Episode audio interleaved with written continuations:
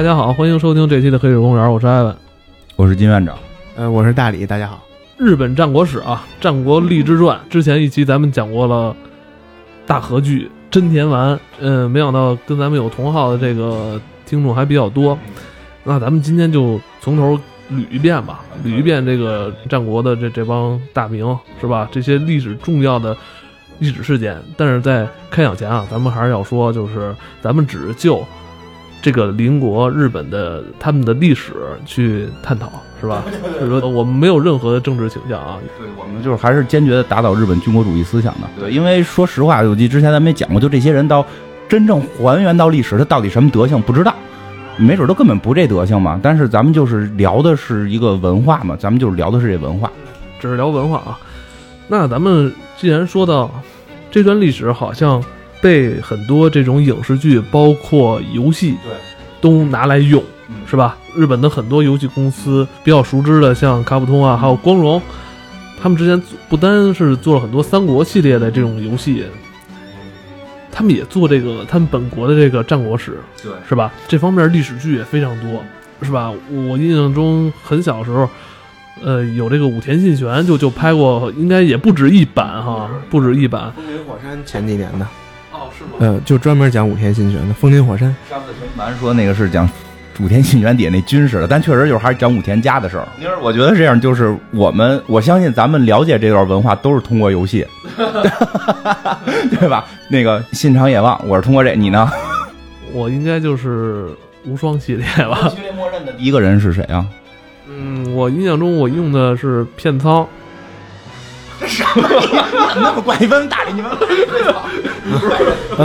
我了解这段历史是还是跟那个金院长一样，是信长野望，还有一个是泰格励志传，也是从那个这两个游戏来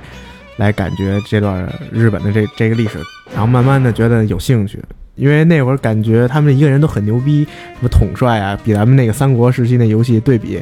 感觉感觉就所有人都比咱们好像厉害似的，就觉得莫名其妙，莫名其妙。你们一个弹丸小国是吧？你们住这个都是村家，把这树枝除十，其实还真是这样，就因为了解的越来越深嘛。其实他们那些好多其实就是两个村之间在打仗。他们管这个东西叫合战，合战就是你你吆喝一帮农民，然后我吆喝一帮农民，然后你是一个村村长，我是一村长，然后咱就干。对，其实有时候就就是这样，派三国什么曹豹啊、韩玄这样的过去之后，就给他们都灭了，你知道吗？你就这种特别弱的这种人，就派出这种人去过去，已经给他们都灭了。所以这个这这数值，我们就就是说就日本历史本身的聊，所以就别跟三国这个数值横向对比，对吗？关羽一人去了，就全全国全国都都死。真的，你想鉴真和尚东渡的时候，你知道吗？就是鉴鉴真和尚东渡到了日本，据说到了日本从一一个打十个，不是一个打十，不是和尚就是智力型英雄了吗？这属于，就就是他去了日本之后，从上岸脚没沾过地，全部都是不是说是这种花铺地踩在花上，就是踩在人脑袋上，就是当时日本人就这么接，就是这么去接的这个鉴真和尚。你你能想象吗？就是一个在中国估计鉴真和尚坐在游戏里智力也就六七十。哈哈哈哈哈！行了吧？你懂我意思了吧？其实那会儿有个笑话嘛，就是说咱们以前咱们的先人，呃，咱们以前也是跪在地上的，就是汉刀啊什么那会儿，然后日本呢也学咱们，他们也跪在地。后来咱们发明了椅子，咱没有告诉他们，所以所以他们一直到现在还是是吧？大家都明白看过日剧，他们还是那种跪坐在地上。我给大家大概讲讲日本战国到底是咋回事吧，就是到底怎么出现了这么一个很奇怪的情况，而且出现在了一一五几几年，一一一五一六就明朝那会儿，对对吧？因为他们傻，就主要原因是因为他们傻，他们学的当年是说的这个。嗯，就是咱们往上倒多少多少代，据传说是这个什么徐福东渡，带着这个童男童女，这个秦朝的时候东渡。历史这个到底真假，咱们就不讨论了。但确实是他们实际日本一直受中国文化影响，包括唐朝的这些文化去影响他们。但实际上他们一直沿袭的是周礼。啊，周礼？对他们沿袭的是周礼，就是这个这个这个，所以就是怎么怎么讲呢？就是没有这种推翻皇帝的意识。你看，就是就是东周西周号称春秋战国嘛，就是那个时候，就是我还是尊重有天子的，但是我们自己地方割据，然后要分封建制，就就就是有这么一个体系，所以他一直行行的是这种的这种这个政治体系，就是每个人都是分封的，然后就打了好很长很长时间。所以大概是从具体年代我记不太清了啊，就很早之前的天皇就没权利了。天皇就是你一直是继承你的天皇，你可能连饭都吃不上，就跟当年春秋战国时候的那个周天子似的，就一个城，你就一个城，这城不产粮食，你可能就饿死。谁给你送点粮食来，你就特别高兴，能吃饱饭就不错。所以他们一直是延续的这种玩法。然后谁统一了，就谁把日本统一了，他们也不会去推翻皇帝，就他们没有这个意识去推翻皇帝，他们一般愿意做皇帝的老丈人，或者你你明白吧，就做天皇的老丈人，或者做做什么天皇的爷爷，就是老爷，以这种身份，然后让自己的女儿不断的嫁给天皇或者嫁给天皇的儿子，然后去掌控实权，在这会儿就去，他们建立了一种组织叫幕府。就是那个周杰伦唱那歌《幕府又重现》嘛，就是他们建立一种组织叫幕府，这个幕府是真正控制日本实权的。你乐什么？幕府重现，就是 你你你会会唱吗？要骂人，周杰伦一块儿。哎，对对对对，忍者不唱的就是这个嘛，幕府又重现嘛，就樱花落满地，就就是他们就建立了这个机制，就是谁真正掌握实权，谁是所谓的幕府大将军。他们最后争的不争天皇，争的是谁当幕府将军。但是这个幕府将军呢也很逗呢，他并不是形成真正性的统一，因为他幕府将军也是在实行分封制，所以当成为幕府将军之后，他一定也会分封各个诸侯。这个幕府将军只会成为他在日本这个国内控制面积最大的一个诸侯，就有点像咱们春秋五霸这个去争霸。就我争霸了，我成功了，我争霸了，你们都会盟于我，都都听从我的，就就 OK 了。然后你们都老老实实的进贡，然后咱们还有一个天子，就是就是这种状态。然后这个幕府的这个将军在一代一代的被替换。这个袁氏建立的第一代幕府，然后这幕府可能也延续了很多年之后呢，就是内斗啊等等的，因为他会不停的分封，就实力会越来越弱。然后后来又有其他人去跟他进行战斗，然后把他打败，建立了第二个幕府。就是就是就是，可能经过了一段战乱，不是直接给他打败，经历了建经历了一段战乱，建立第二幕府，就是足利幕府。就是足利幕府最著名的就是那个足利将军跟一休哥斗智斗勇的那个。就实际他在当年是，你在一休哥里看他跟个大傻子似的嘛，但实际当年是非常就是正有有政绩的这么一个人。他建立的就是第二代幕府。就不叫第二代幕府，就是第二个幕府，就是因为第一代幕府就有好几代将军嘛。第二幕府是足利幕府，不是他建立，他是其中一个，就很长时间。包括泽卷千兵卫，就是不是叫什么，就是击球哥那个徒弟，就这个人其实也是有原型。泽卷是什么？阿拉蕾那个吧？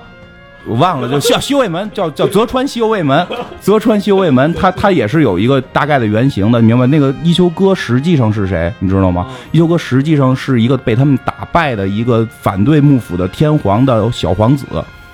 所以一休哥可以跟将军一直就是那么耍混蛋，这要是一个平民早就弄死了，你明白吧？当时他们号称是南北朝，就是那是第二个幕府，就是足利幕府。而到了这个，就是后来就这个也延续了多多少多少多少代之后，就到了所谓的战国，在这个时候就整个足利幕府全部都完蛋了，就是已经被分封的乱七八糟，各地诸侯都林立了。然后这个时候就形成了各个的就所谓的这种诸侯吧，他们叫大名，就把整个足利幕府也给架空了，就是。幕府架空了天皇，然后现在各个大名又架空了足利幕府，但是他们这个乱到什么程度呢？就是没有一个人能控制一个县，都是控制一个村儿，就你明白吗？就是每个人差不多就都是控制一个村儿的这种地步，就全国一盘散沙，所以他们就称之为这个战国。到这个时候，就是到底在这盘散沙里边，谁能够起来扛大旗，然后把大家都统一起来，或者说让日本再次形成统一，建立新的幕府，这个就成为了这么一个。战国的起始点，大明之间的这些纷争啊，就是这段历史它延续了多久啊？多少年？就是所谓战国，其实时间好像倒不长，不前后不到一百年，很短很短。其实三国故事是是三个大的国家真的起成了皇帝对立，有有有很长的时间，几代人嘛，对吧？你像像曹家就。就就代数更多了，曹曹曹操、曹丕、曹睿，再往后头转到什么司马家这种，就时间会比较长。日本战国还是比较短的，而且这会儿就是西方思想开始进来了，包括火枪，包括这个基督教，包括新的这种西化的思想，大航海时大航海时代，大航海新这个航线的这种开辟，它在这么一个时代，然后还反而延续着一个西周的这么一种政治传统，它冲突会很大。然后这个时候，这么多个村里边就会有一个强者能够诞生，对啊那，这个人是谁呢？这个人就是织田信长。其实咱们简单点说，呃，名声最大的无外乎就是三个人物：织田信长、丰臣秀吉，还有那个德川家康。最早的也就是织田信长，他其实小时候被大家就称为是个疯子，在十几岁那会儿，大家都是怎么说呢？都很瞧不起他，甚至于他的父亲的家臣都想暗杀他的那种，他弟弟想想也想杀死他的那种。后来逐步的，随着他们那些各种的斗殴事件，怎么说呢？战死了，啊不，病死了，还战死了，反正死了啊，对，反正死了。然后呢，他把他弟弟杀了之后，他才统一了这个这个他他清河那个那那一块儿。当然不是北京的清河啊，是是啊青青州，不好意思说说错说错。那会儿他有一手下叫猴子嘛，木木下藤吉郎，他随着织田信长的不断的东征西讨，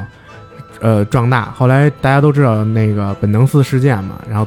织田信长被他手下明智光秀给暗杀了，也不是暗杀了，就明着给杀了。就是一个历史悬案啊。啊，对，到底是什么原因，现在也说不清楚。然后日本也有很多的影视剧来猜测小说写这段，然后他完了之后就是羽柴秀吉明白。就从这方面。但是说到战国史跟咱们的这个三国史，经常有游戏、影视剧进行对比，但好像他的当时那个格局跟咱们不太一样，是吧？对他更像咱们的战国，咱中国战国那会儿，他他每个诸侯都有自己的家臣，然后每个家臣还有自己的家臣的家臣，就那么捋下来。呃，到了一定就是家臣的权力大到一定情况的时候，就开始下课上，对天皇啊和中央政府就是不是那么听从了，然后就变成各种割据势力，有大的割据势力，割据势力里头有他的小割据势力，有什么国人众，好多的这这这种，其实就是特别乱。呃，国人众是不是就是那个村委会那个？其实其实就是村委会，就是大明管不到的地方，然后这些人想跟谁就听村长的，村长就类似于之上一级的那个真田家，其实就是他们是国人嘛。刚才大力不是讲了，就是之前大概的这么一个历史故事嘛？就是其实这个人物是为什么能在日本战国，他确实是他很突出，就是说他最后几乎要统一天下了，就是他几乎是已经到了，就是他最后是在本能寺被遇刺的时候，他是到了一个什么程度呢？就日本至少有。我觉得本就是他的那个本岛至少有三分之一是在他的控制之下了，他不是还有九州跟四国两个小岛吗？北海道当时是不算在内的，因为北海道太荒了，就就种什么都没有，也没那会儿也没有旅游事业，也没对吧？也没有那种什么北海道的那种搞对象的那种事业，不算。当时就本来他们岛就那么小了，他控制三分之一就已经要要要称霸了，是吗？本岛就是日本一共四个岛嘛，一个是本岛，一个是九州岛，一个是四国岛，还有一个是北海道。北海道当时基本是不算在内的，你玩游戏那个岛都没有，就是他在本州岛控制了就是最好的一片地方，相当于呃，如果你看现在日本地图呢，相当于就是说从名古屋，他从几乎他应该是从算从名古屋发的家，就是他那会儿是叫青青州城是吧？他从名古屋发的家。然后呢，在这个什么岐阜，现在还有岐阜的那个日本还有岐阜这个县，它改名叫岐阜。上次我们讲过这个事儿嘛，它在岐阜那块儿就是爆爆爆发，算是开始爆发，然后一直打到了大阪城，打到大阪，打到了，就是他控制住那儿。因为那会儿他死的时候，丰臣秀吉已经开始去打了这个往中国那边去进攻，打这个姬路城吧，是叫。就是就是他控制大，他当时大概控制这么大的范围了，所以他几乎是要称霸，而且他完全的西化。他他号称第六天魔王，因为他反佛教，就日本当时佛教很昌盛嘛，他反佛教，就是他几乎是要一个称霸的状态了。本身从性格来讲，他就是一个混不吝的一个人。他能发家最有名的就是那个通过统牙间嘛，打败金川议员，他就搞了一个奇袭。当所有人都认为他不可能赢的时候，他靠他的胆识谋略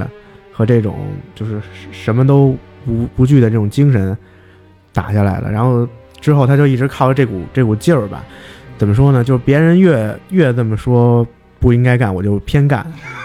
就是倔强，对对对，就是很倔强的一个人。是不是也得罪了很多下属，是吧？其实他那会儿反佛教还有一个原因，就是那会儿日本的和尚啊，他真不太干和尚的事儿，就是大家可能如果耳闻什么的，那会儿有僧兵什么的。其实日本的和尚该吃肉吃肉，然后该该结婚结婚。对，其实而且像那个北院寺那种，它其实就是一堆，就是在咱们中国讲就是花和尚一堆，一堆花和尚占了一个山或者占了一个城那种。所以他就因为这些事儿嘛，然后之前经常就觉得你和尚既然都都这样，那我就对佛教就应该灭灭你，我还是宣传我的基督教。其实他也不是宣传基督教，他最后也是也对基督教也也也是封杀的。对他，他就是一个什么都不认的人，就是第六天魔王嘛，就是我操，这他妈对魂不吝不是这这点我得删了，就是封杀一切牛鬼蛇神啊，这个号称第六天魔王，封杀一切嘛，就是比较，其实他是他并不是宣传基督教，但是他相对会开放一点。就是比起德川之后的那那几代，他确实会开稍微开放，因为他比较接接受的是西方思想，就包括他到底怎么死的，就是正史啊，就是就是正也不能他，我觉得他们在日本那都不叫历史，就是他们正式的那个传说故事里边讲的是说，呃，明治光秀去给他暗杀的，明治光秀是他手下一个非常有才干的这么一个投奔他的，算是这么一个人，非常有才华，也最后升职到了他手下比较厉害的人，然后那个传言就会很逗了，就是说他负责。给这个大家做饭，然后那个有一次织田信长请德川家康吃饭，然后他做的鱼德川家康不爱吃，然后织田信长就把明日光秀臭打一顿，然后明日光秀从此怨恨，然后那个就在一次机会就把他杀，但实际这是扯淡的，这明显一个人怎么会因为这种事儿去去去杀人呢？实际上原因几个啊，就织田信长当时的做法就是大家都觉得他要建立幕府，就是他要建立将军制，建立幕府制，然后重新让这个武将阶层去掌控这个国家嘛。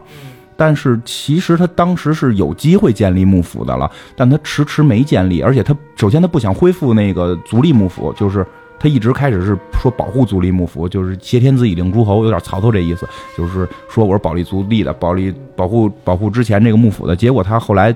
其实不是，明白吧？挟天子以令诸侯，然后足利幕府。的那个足利将军就想办法，就联合各种人去反抗织田，就是叫织田包养，很多人一块打织田，但织田也扛过来了。但后来明显呢，我个人觉得啊，织田都有点不想自己去建立幕府，他自己都不想建立这个将军制，他有点想取代天皇。就是你明白，日本天皇从来没换过，从有天皇那年起，一直到现在上千年了，真是他们号称一脉相承，但是天皇自己吃不上饭，这他们不管，但他号称天皇是血脉是没断过的。你你能明白这个感觉吧？中国那个皇帝老换嘛，朱元璋之前这个都不是一个姓儿，对吧？但是信长有可能想取代天皇，这是猜一种猜测。所以类似于支持足利派的、支持幕府派的，就是有人是希望织田成为幕府将军，他们是，他们还是走这种将军制。结果织田全都不干，他想自己当天皇，就导致了所有人都反对他。所以有一种说法是什么呢？就是说。不是明日光秀一个人杀的，是一次秘密的会议，有明日光秀、德川家康，然后后来的丰臣秀吉，然后以至于这个可能会有这个这个什么其他几家大名联合起来去陷害信长，据说是有这种可能性，因为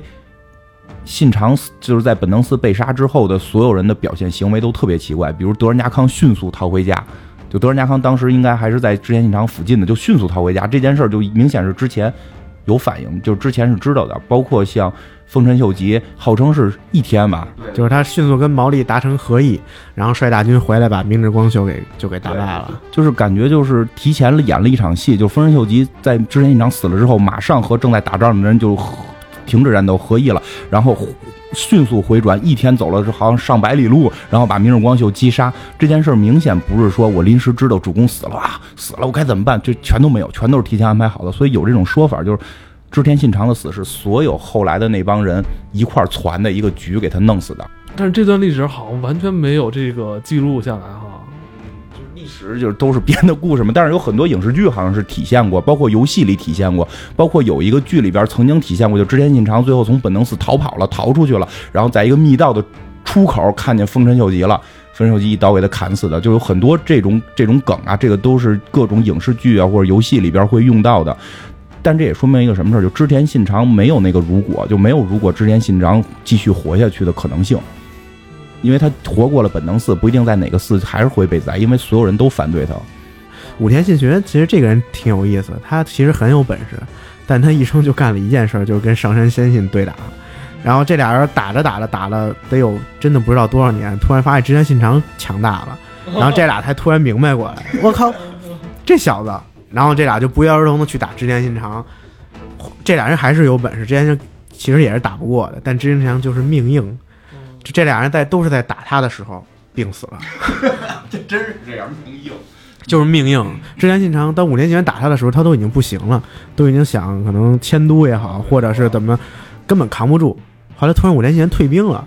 然后他再一派忍者什么去了解五年前病死了，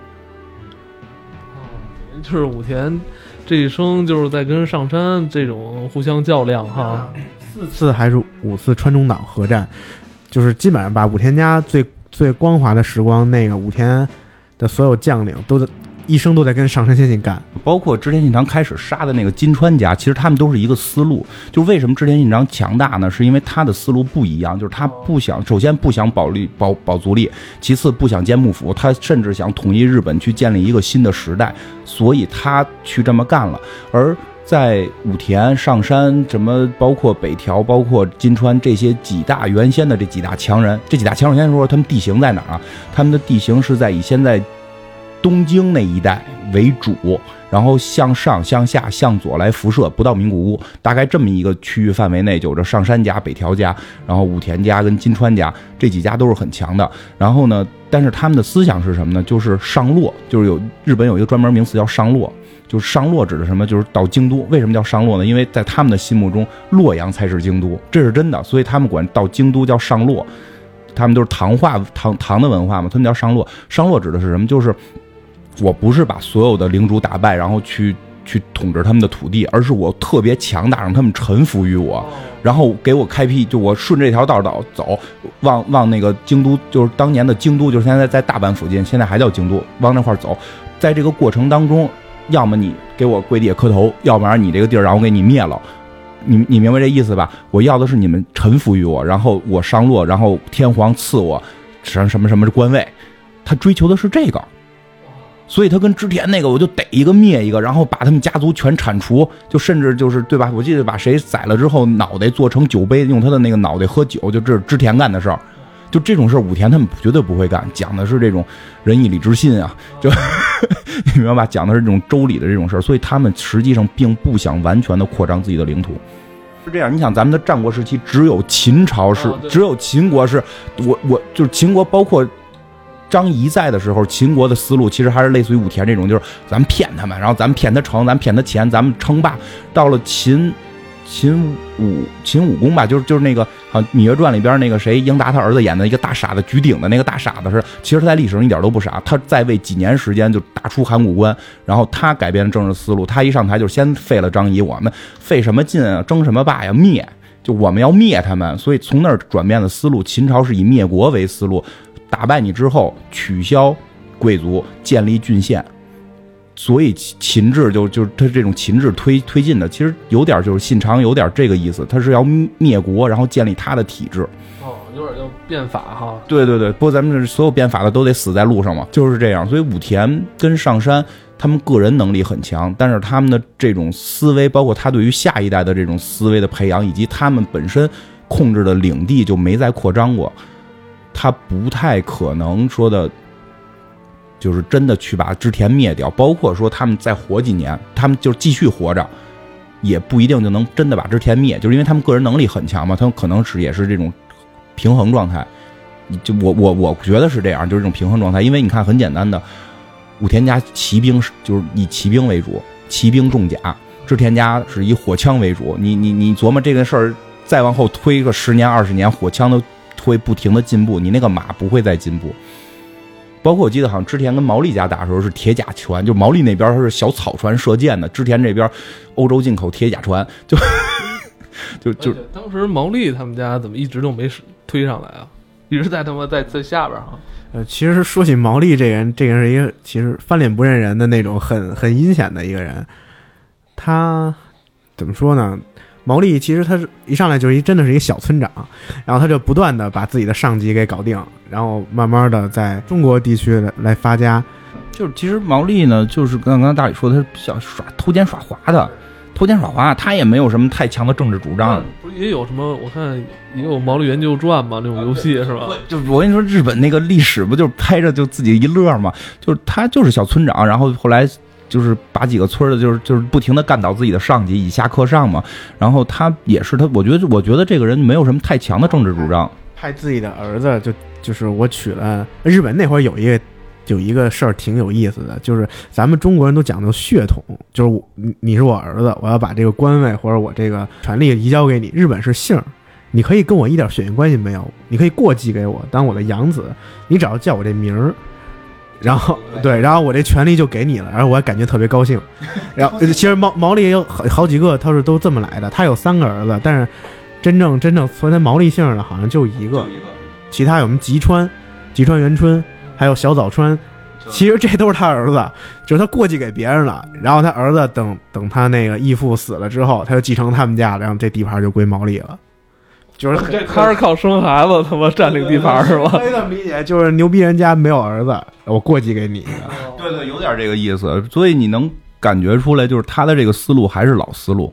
就是对吧？就是你你有地盘，你儿子不行，我把我儿子给你，然后会跟你他他其实对方也不会太乐意，但你可以跟他说，就是说，你看，如果是你儿子继承的。他那个能力、那个德行就会泡妞，肯定让我灭了，对不对？现在我把我儿子换成你的姓了，好歹你姓还能保留，你这个家族还在，对不对？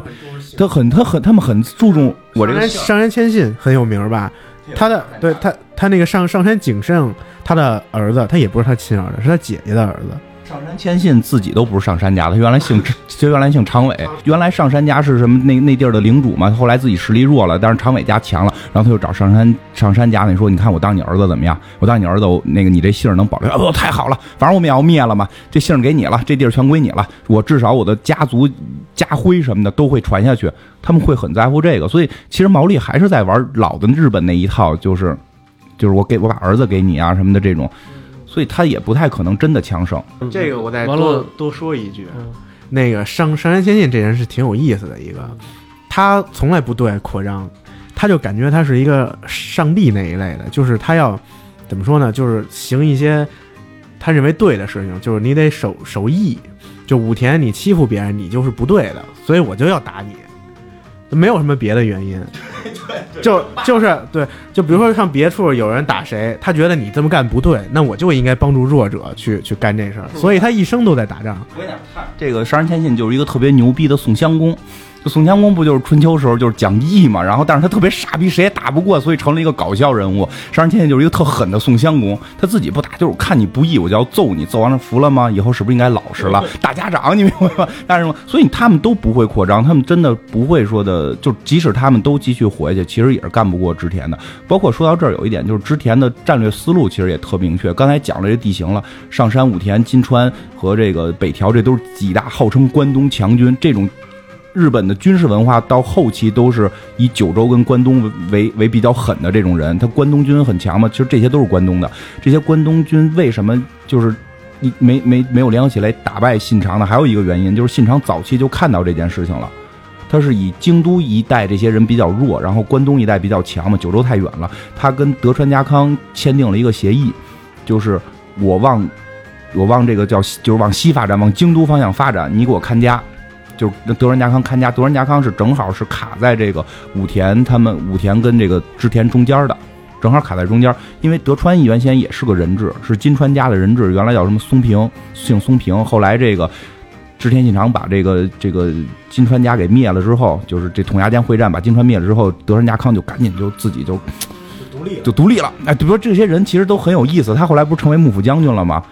这个牛逼就不知道怎么吹好了，号称九岁上战场，九岁上战场就能杀人。你想想，现在好像有些国际上的人物也是啊，几岁能使手枪，对，几岁还他们都这么去粉饰，号称德川家康九岁上战场，特别能征惯战这样，但实际当时特别怂，就是怂到什么程度呢？就之前信长看他不顺眼，就说你把你大儿子杀了吧，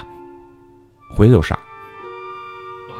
德川吗？德川把自己大儿子杀了。对，而且用的那把刀特别著名，村正。为什么就后来要村正妖刀啊？就号称嗜血，就是游戏里都有这把刀。这把刀是号称专门是杀德川家人的，就是什么德川的父亲啊、德川的儿子都是，德川家康的父亲、儿子、什么爷爷什么的，都是死于这把刀。所以在当年江户那个年代，不就是德川成为将军了吗？觉得如果有这把刀，你就能推翻幕府，因为它是一把这个嗜德德川之血的这种妖刀。嗯，就德川真的这样，回去就就杀自己儿子，就大儿子过来死吧，你死吧，对，真是这样。是为什么？是织，我记得没错的话，织田把自己的女儿嫁给德川的这个儿子了。然后织田这个女儿等于是下嫁给过去的，因为织田很横嘛。然后过去之后，德川这个儿子就装牛逼，就就抽媳妇儿，你这种媳妇儿就急眼，媳妇儿急眼回家告诉爸爸他谋反，他谋反。然后写封信，德川，你把自己的儿子杀了可以吗？行，我杀吧，回去就杀了，就包括他的媳妇儿、他的大儿子全部都宰了。也挺前期也挺能忍的哈，特别能忍，号称忍者嘛，这个还是一个人。关键后还有一个事儿让我都佩服的五体投地的，这都真假不知道啊。这是日本一个叫司马辽太郎的人写的，这个人号称为什么叫司马辽太郎呢？就是他号称他觉得跟司马迁差一点儿，司马迁不是一个走之儿一个迁嘛，他把那个横去了，他给自己起名叫司马辽太郎。就这个人写的都故事性很强啊，就是说呀，就是后来刚才咱们讲到织田信长死了嘛，后来这个。丰臣秀吉就当时是叫羽柴秀吉啊，咱们就管叫丰臣秀吉吧。丰臣秀吉就是抢夺了这个抢班夺权，夺了这个织田的这个位置嘛，然后继续跟德川保持这个同盟关系，然后要求德川家康娶他姐姐。就是那本小说里边，就是那本那个所谓的历史剧里边这么写的啊，就是他姐姐当年已经四十多岁了，还是五十多岁啊，就就特别老了，然后强迫嫁给了德川家康。德川家康的第一天晚上。就真把他给睡了。然后书里描写，当他抚摸他那个满是满是皱纹的后背的时候，就是在完成一次政治任务。就 就这个人特别能忍。德川家康就是一个是特别能忍，还有一个就是特别能活。他说说的不好听，的，就生生的把比他牛逼的人都给耗死，然后他就他就牛逼了。有开玩笑的说，就是别人都在讨论怎么灭别人的时候，他在家里磨药，就是就是采堆养养生。作品都是这种，就是人都在讨论怎么打仗，他趴那儿，他那个小媳妇儿给他踩背什么的。我感觉这。哎，这一辈子也够挺会活的啊！我德仁家康，我我记得是这样，有些家训嘛，就德仁家康说跟自己的妻子儿子去聊过，就说如果有一天我被织田宰了怎么办？然后就说那我们就同仇敌忾，跟织田家玩命。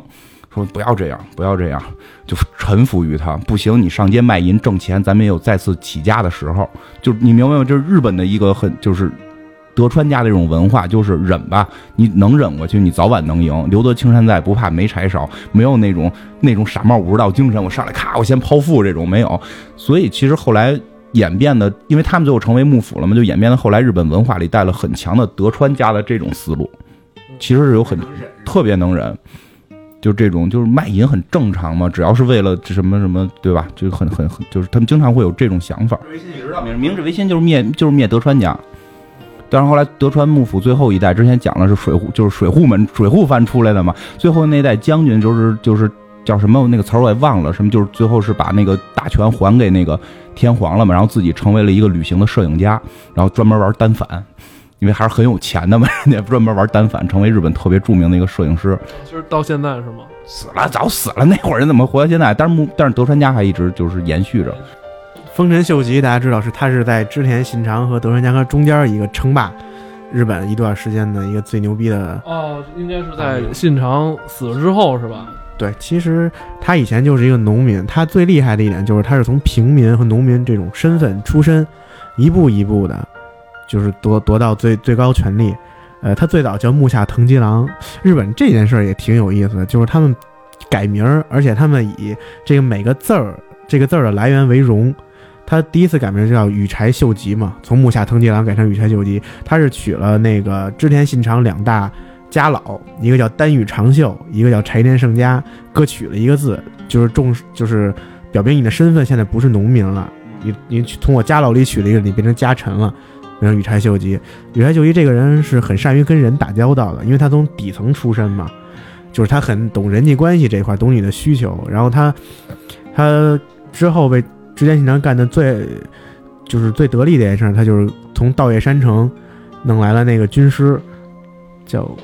啊对，竹竹竹中半兵卫，然后同时策反了这个，帮助秀帮帮助织田信长拿下了稻叶山城，从此发家。然后他手底下有一帮相当于他的家臣，就是听命于他的。呃，后来织田信长派他去打，就打那个毛利那边。呃，他就跟毛利一直僵持打了得有好几年，双方不分胜负。然后这会儿出了本能寺的事件，然后不知道为什么他突然就跟毛利达成合议了。而且最牛逼的一点是，毛利的守将跟他扛了那么多年的一个将领，一个名将，自杀了。就是代价就是你自杀了，我不打你了。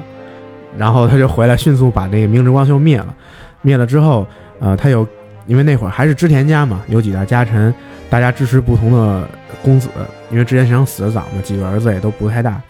后来他打败了另外几个织田家老，丹羽长秀啊、陈田胜家，就是夺取了这个最核心的权利。他相当于是一从一介平民，有点像朱元璋那类人，从一些平民登到最高权力，所以这个人还是很有本事的。当然后来也正因为他这个从平民出身，他就有点特别狂妄，还是说也有可能是人到了这个一言之下万人之上就都会狂。后来他不也是出兵侵略朝鲜之类，还跟明朝干仗，当然被咱们打败了。咱们明军还是很厉害的。他看他们那数值一百多挺美呢，到我们这儿都是你那就是十，好吗？对不对？你哪见过上万的人的军队啊？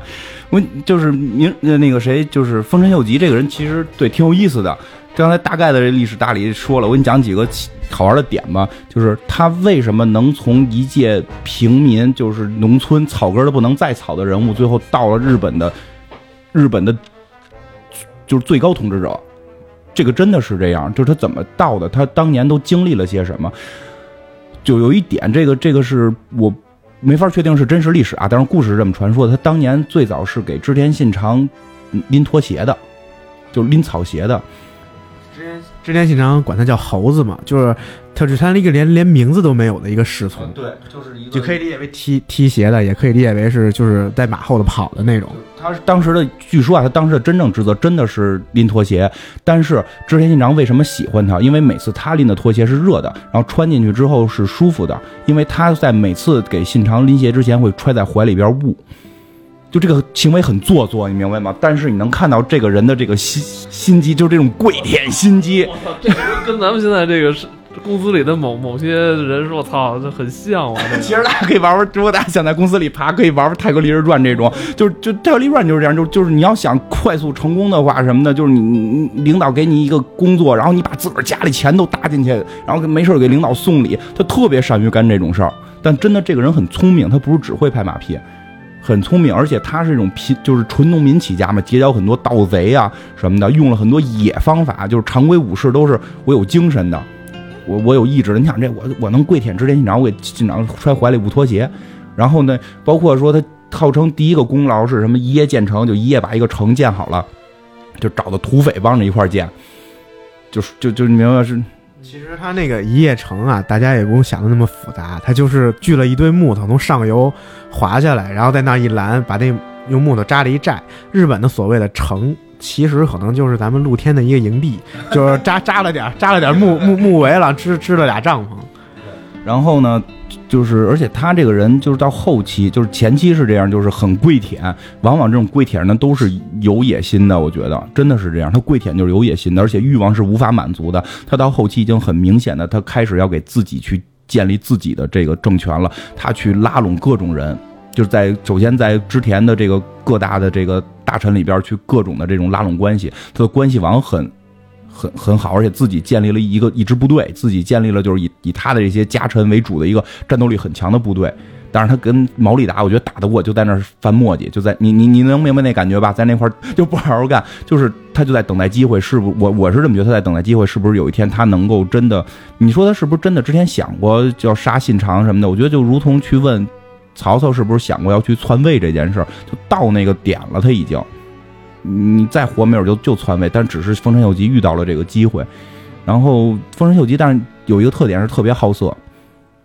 就是他的故事为什么后来流传的特别有意思呢？就是很多这方面的梗也特别逗。他特别喜欢信长的妹妹，信长妹妹号称也是日本战国第一美女，叫那个阿市。然后先是嫁给了，就是作为政治筹码，先嫁给了叫前景家吧，应该是嫁给前前嫁给前景家，这两口子就特别恩爱，就就是。战国好夫妻，然后呢，这个信长觉得妹夫应该会帮助他统一天下，结果这个妹夫也是一缺心眼的货，就是一个特正义的正义娃。然后当信长要打另外一家的时候，这个这人出来说：“我跟那家先结的盟，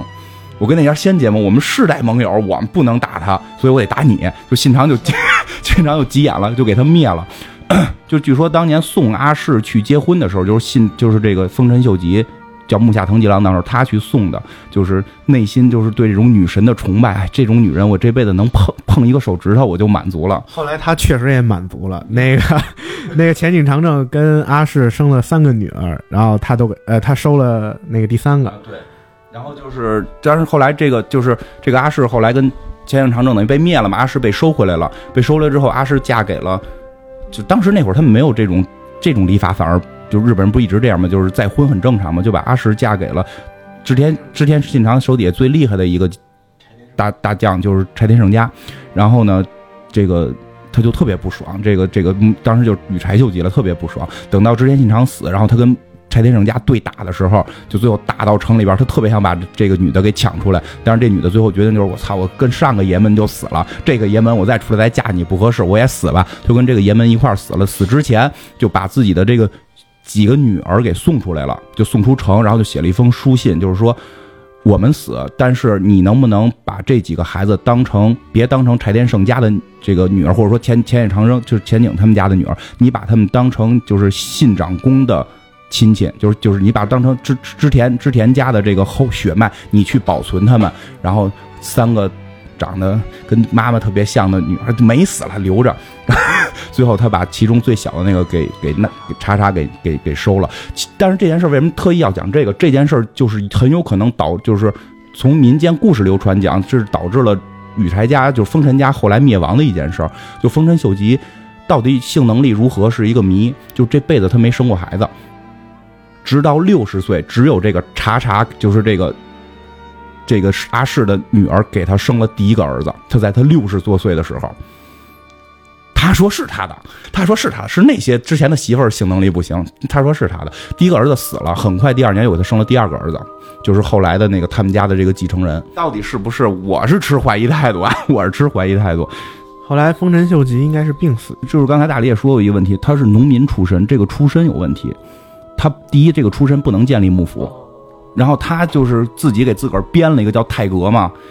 这个太阁也是据说是日本上古年间的一个官职，是代表着什么什么什么，就是很很高的一个职位吧，就是摄政的这样。所以他自己是没有幕府制的，他没有幕府，他自己只能创立一个太阁制。所以我们那玩一个叫《太阁立志传》嘛，就是他创立太阁，然后。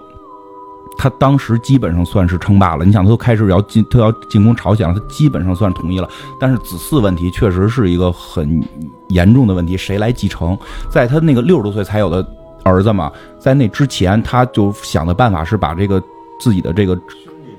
兄弟的儿子，然后就传给侄子，传给侄子。但这些侄子一个赛一个不争气。第一个号号称杀人关白，就是就是这个人叫羽柴秀次，好像叫当时叫羽柴秀次。然后他这个好色到什么程度啊？就是下到下到刚出生，上到八十的全要睡，真的就是他的后宫里边是有八十岁老太太，因为他特别想看看八十岁老太太的胸部什么样，然后就娶了几个八十岁的，就这个人是疯狂到这种程度。后来被而且就得看谁不顺眼就要杀了谁，最后被丰臣秀吉给给废掉了，因为他儿子出现给废掉了，所以他在之前丰臣秀吉搭建自己这个接他班的这件事儿搭的不稳。他开始是想，因为他没有后，想想传给侄子什么的。结果当他儿子一出现，就开始拆之前自己搭的这个台，所以导致他后边后期特别动摇。就是他死了之后，他整个他这个摊子是没人接的。那这时候德川看到机会了，是吧？德川就相当于一个托孤重臣，然后在幼主还年幼的时候，然后就是把把另外一个政治政治敌人给打败了。就是那会儿有三法师吧，好像是叫十天三成啊，对，是十天三成，然后跟德川家康两个人支，其实就是支持不同的丰臣家的后代。后来德川家康还是棋高一招啊，没有，他就一个，就是一个，一个是支持，就是十天三成这个人，他是丰臣秀吉那个孩子在对，就是十天三成支持丰臣的孩子，然后德川呢就是。就是一直在，其实我觉得是这样。德川当时是，我觉得是这样。德川呀，已经基本上是，就是丰臣秀吉一死，就一个刚出生的孩子，嗯然后德川家康作为托孤重臣，然后已经占领了当时关东一带了。然后武田已经被灭，上山家就那么一抠抠，从来没扩张过。然后北条家基本也都灭掉了。他，对北条家基本也已经灭掉了嘛。然后这个德川就很很很强盛了嘛。德川其实很明显就是应该继就是。明白吧？就是能得，但是我总我得我总得干件事儿，然后让大家觉得我该那什么了嘛，对吧？所以他又找了一个敌对的人，就找的这个石田三成。石田三成之前咱们我记得咱们不是也聊过吗？他是一个其实就是以搞经济为主的一个一个一个一个一个智力高武力低的那么一个玩一个人，其实他挺不能打仗的，然后脑子也就是挣钱会，但是政治不懂。嗯，他而且他特别逗的是什么呀？他跟这个查查，就跟这个这个后来叫殿级，就跟这个这个风尘家后人的这个妈，就这个阿市的这个女儿，他们俩关系有点怪。你反正你琢磨这事儿，就是他们都是从一个地，就是当年他们都是在一块儿的，他们是一块儿的，是一个地方的人，是不是之前有过什么就说不太好。所以，但是这个池田三成的意思是，我是为了丰臣秀吉对我的这种栽培，我一定要保护他们的这种后人，说等等等等。然后德川家康呢，就是就是德川家康有若干次可以直接杀了石田三成的，他没杀，就要让把他养大，把他就是他的势力养起来，养到一个。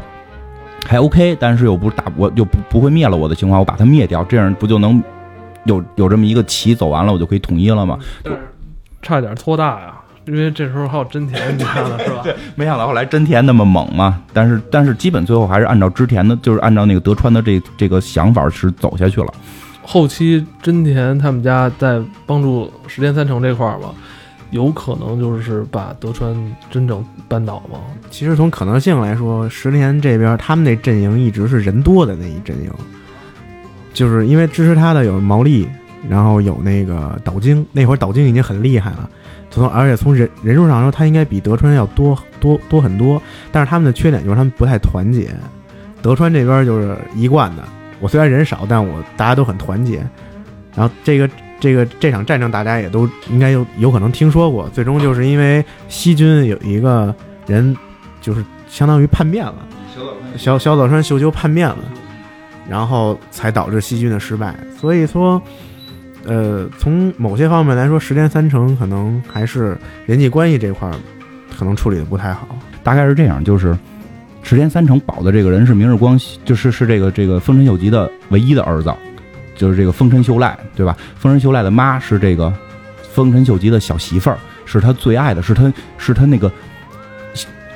年轻时候女神的女儿。你你你能明白？有一种 Snape 教授看到了那个哈利波特的那双眼睛的那种感觉。那天有一说法说，如果哈利波特是个女孩，可能整个故事剧情是不一样的。就就这种情节在里边的。就丰臣秀吉对这个女人是有情节的，而这个女人出身高贵。最早她好像我记得没错，她应该是前景家的女儿，她是是前景生的，就是前景家是很高贵的一一个这个大名嘛，就是他们家里边就是而且是在一个比较富庶的环境下长大的。而丰臣秀吉的第一个媳妇儿，丰臣秀吉的第一个媳妇儿叫叫宁宁，就这个人，这个人我觉得有点相当于这个历中国历史那个吕后，就我早就看出这小子行。他虽然出身特别次，但我早看出这小子行，我这辈子就帮他。就是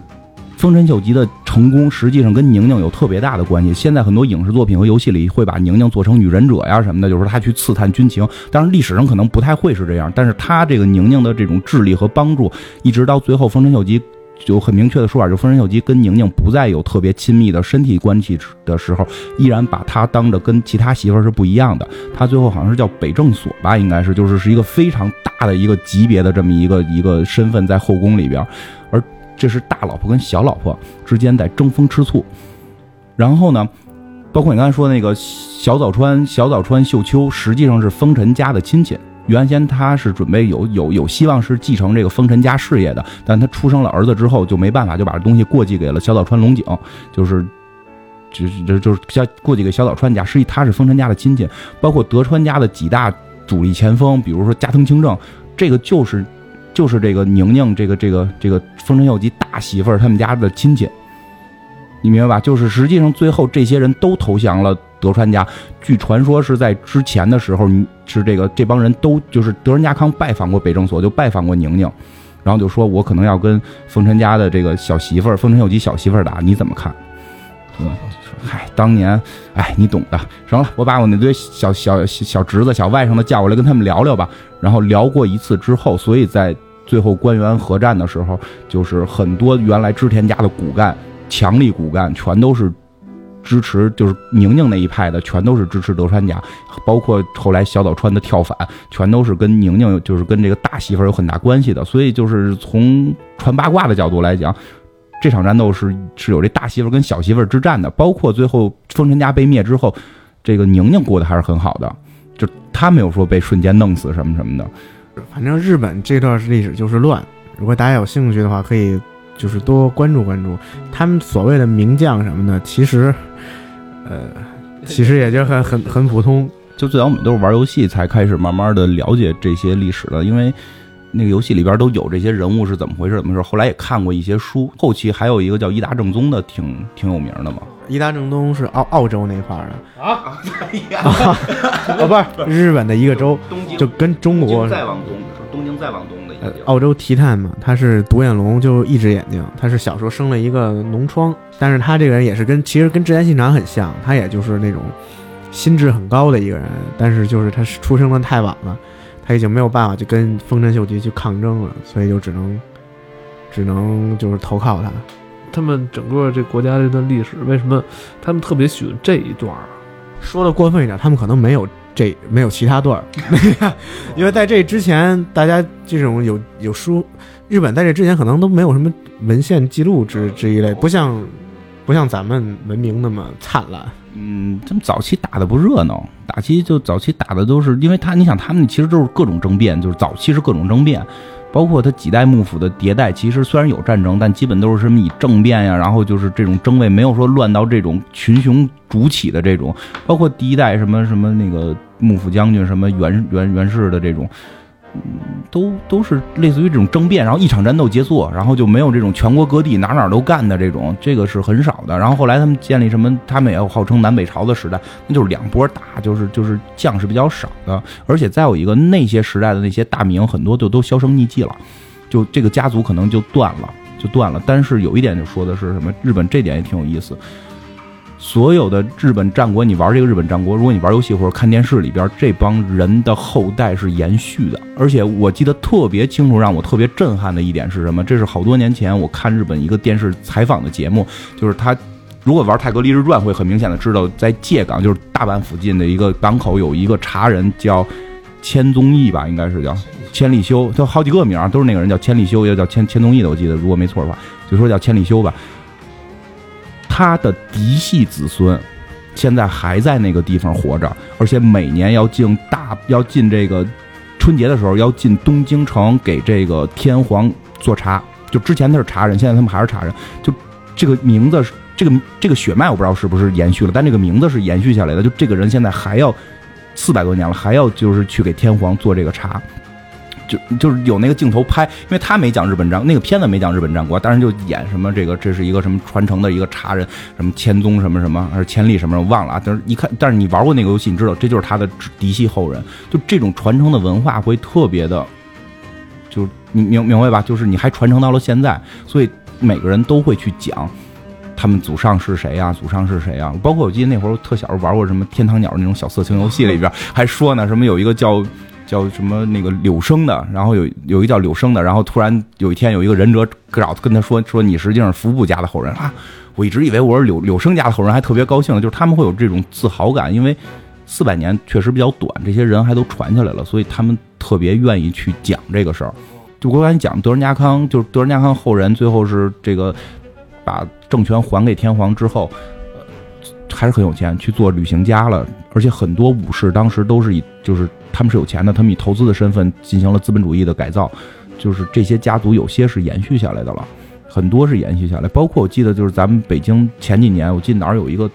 岛京那个做做点心的岛京家，我看他那门口挂的还是游戏里边那个岛京的那个家徽呢，就是那个那家肯定是我就是那家肯定就是岛京家嫡系传下来的，只不过他们现在做点心了，就他们现在不干架了，他们现在做点心。武田家好像现在有武田制药吧。那就不知道了，反正有，就是他们会有这些东西。以前打仗，现在就是做医药。其实你要说来的话，就就是二战的时候，我觉得，我觉得啊，个人觉得，就是二战时候，可能武田家的这种这种，还是有挺多去参参军。他们这个国，我觉得武田家这种右翼思想可能比较严重，就是关东军的这种右翼思想比较严重，打倒他们。那节目最后呢，二位给大家推荐几部相关的这。日本战国历史剧吧，历史剧可能谈不上，就是那种小说改编的吧。今年应该去呃不前年有一个《信长协奏曲》，这个是分动画片和那个日剧，挺好看的，而且演员也都是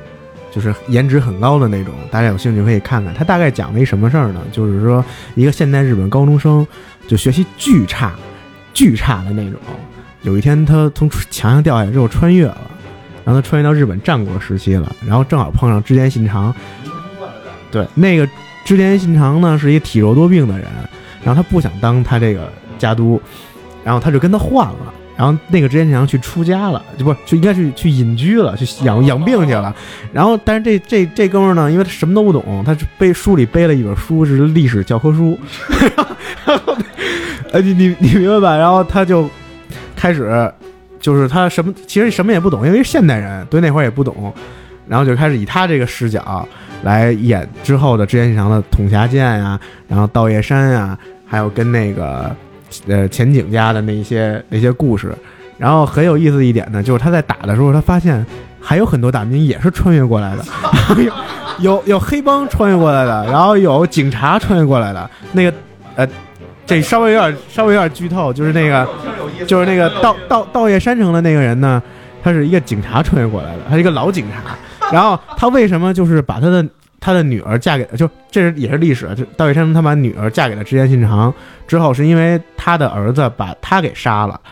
就是他的也是下课上嘛，他儿子把他杀了，所以那会儿就是道义山那帮人才跟织田信长反目的。之前他是很看重织田信长的，为什么呢？就是他发现织田信长穿那一身是学生服，好像是，然后一看，原来你也是穿越过来的，然后就，然后他把织田信长单独叫到一个屋里，然后他穿了一身警服，然后你明白吧？就是他们俩就是相见恨晚，然后后来织田信长在发家的路上，他还打另外一个人，另外一个也是经常搞那种暗杀叛变，就类似毛利吧，他比毛利还狠的一个人，就是一个大盗，然后他是黑帮穿越过来的。然后他也是发现了他们这身份之后，然后他认为，因为你有教科书嘛，你以后称大哥，所以我就跟你，就是这是一个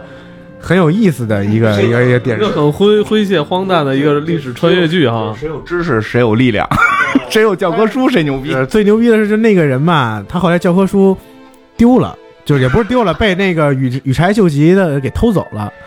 因为他他确实因为他学习特别差，他他一历史之间就相当于。有个模糊的印象，但是怎么发生的他一概不知。他每次都想翻这本书，然后还得找找这书。其实这一个挺好玩的，别的就不多说，大家感兴趣可以看看。这是一个很好看的一个动画片和一个日剧。它动画片是日剧的前传，相当于就是有做了一些铺垫。叫什么名？呃，《信长协奏曲》，可能一四年的，可能是。这回头咱们找找看，可以做一期，这挺有意思。其实大合剧就是大家有兴趣都看看。那不说了，我小时候看过一个是木村拓哉演的织田信长，嗯，就是演的是织田信长早期的事儿，因为比较帅嘛。我觉得如果是小姑娘的话，嗯，想想想先看看初初步尝试一下这个日本战国的感觉，可以看看那个，因为我记得没错的话是木村拓哉演的。不说起来。就有个游戏，但是我估计我推荐了也没有人能去找这个游戏玩了。我没错的话，应该是叫《决战二》还是《决战三》？PS 二还是 PS 三时候的游戏？我为什么提这游戏？这个游戏我觉得是，就是他把改编日本历史改编的特别好的，就是改编到就是就是以织田信长的角度去讲怎么在日本战国一步一步发家，然后里边会有一个情节设置特别逗，就是明日光秀和。织田信长的大媳妇儿龟蝶两个人之间是有一个青梅竹马的一个恋情的，所以就是后来明日光秀跟织田信长一直不对付等等，就是他那个故事讲述的方法很有意思。不过估计已经不太容易找着这个游戏玩了。大家对这个有兴趣，还是看看《丽家与松》，他讲的是前田利家的一生。前田利家就是织田信长手下的一个，怎么说呢？一个一个小家臣，最后逐步发展到，也是跟他是跟德川家康。呃，他甚至地位比德川家康还要高的一个特务忠臣。德川家康是把前田利家给熬死了。还有那个《风林火山》也是前几年比较火的一个日剧，他讲的是那个武田信玄手底的一个军师，他就是大概就是武田跟上山这一段，就是他们俩为什么死磕，互相看不顺眼。其实这方面的剧还是挺多的，还有一些那种 SP，大家有兴趣都可以搜搜。游戏方面那就是《信长的野望》了，如果有兴趣可以看。接下来我们可能还会根据一些优秀影视作品去讲讲这段历史，因为我们知道国产保护业马上就要来了，我们可能也没有什么能讲的太多的东西了，讲讲历史吧，好吧，大家就听一乐呗，对，听一乐。那今天咱们就先聊到这儿，拜拜。